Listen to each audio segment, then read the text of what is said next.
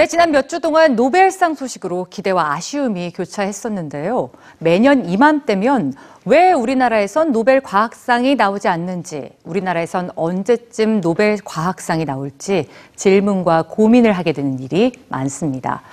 이럴 때 우리에게 필요한 답, 뉴스지에서 만나보시죠.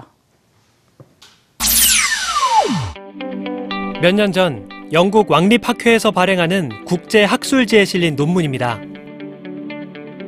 이 논문이 게재된 첫날 3만 건이 다운되며 화제를 모았고 과학저널 사이언스의 에디터스 초이스에 선정됐던 이 논문의 저자는 자그마치 25명입니다.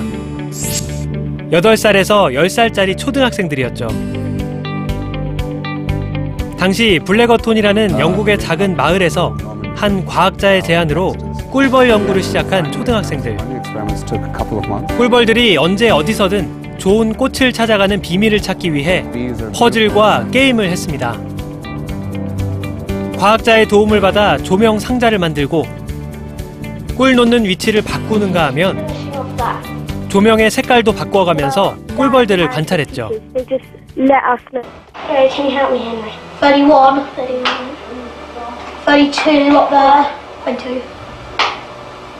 4개월간의 실험 끝에 벌이 꿀을 든 꽃을 찾을 때 꽃의 색깔이나 위치를 구분할 수 있다는 결론에 도달했고 과학자의 도움을 받아 논문을 완성했습니다. 아이들의 연구는 벌의 시각, 행동 연구에 기여할 것이라는 평가를 받았는데요. Unique information, unique discovery, but you don't know what the scientists. 아이들은 논문의 마지막에 이전에 아무도 하지 않았던 새로운 일을 해볼 수 있어서 과학은 멋지고 재미있다며 연구 소감을 남겼습니다. 당시 연구에 참여했던 소녀 에이미 오툴은 6년이 지난 지금도 호기심을 잃지 않고 과학에 대한 열정을 키워가고 있습니다.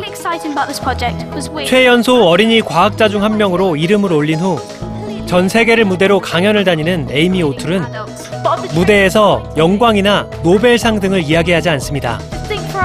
자신에게 영감을 주었던 질문들, 과학을 즐거운 게임이라고 생각했던 그 순간들을 공유합니다.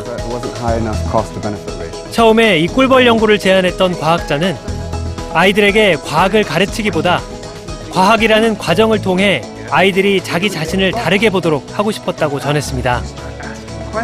우리에게 필요한 것도 바로 이런 생각의 전환이 아닐까요?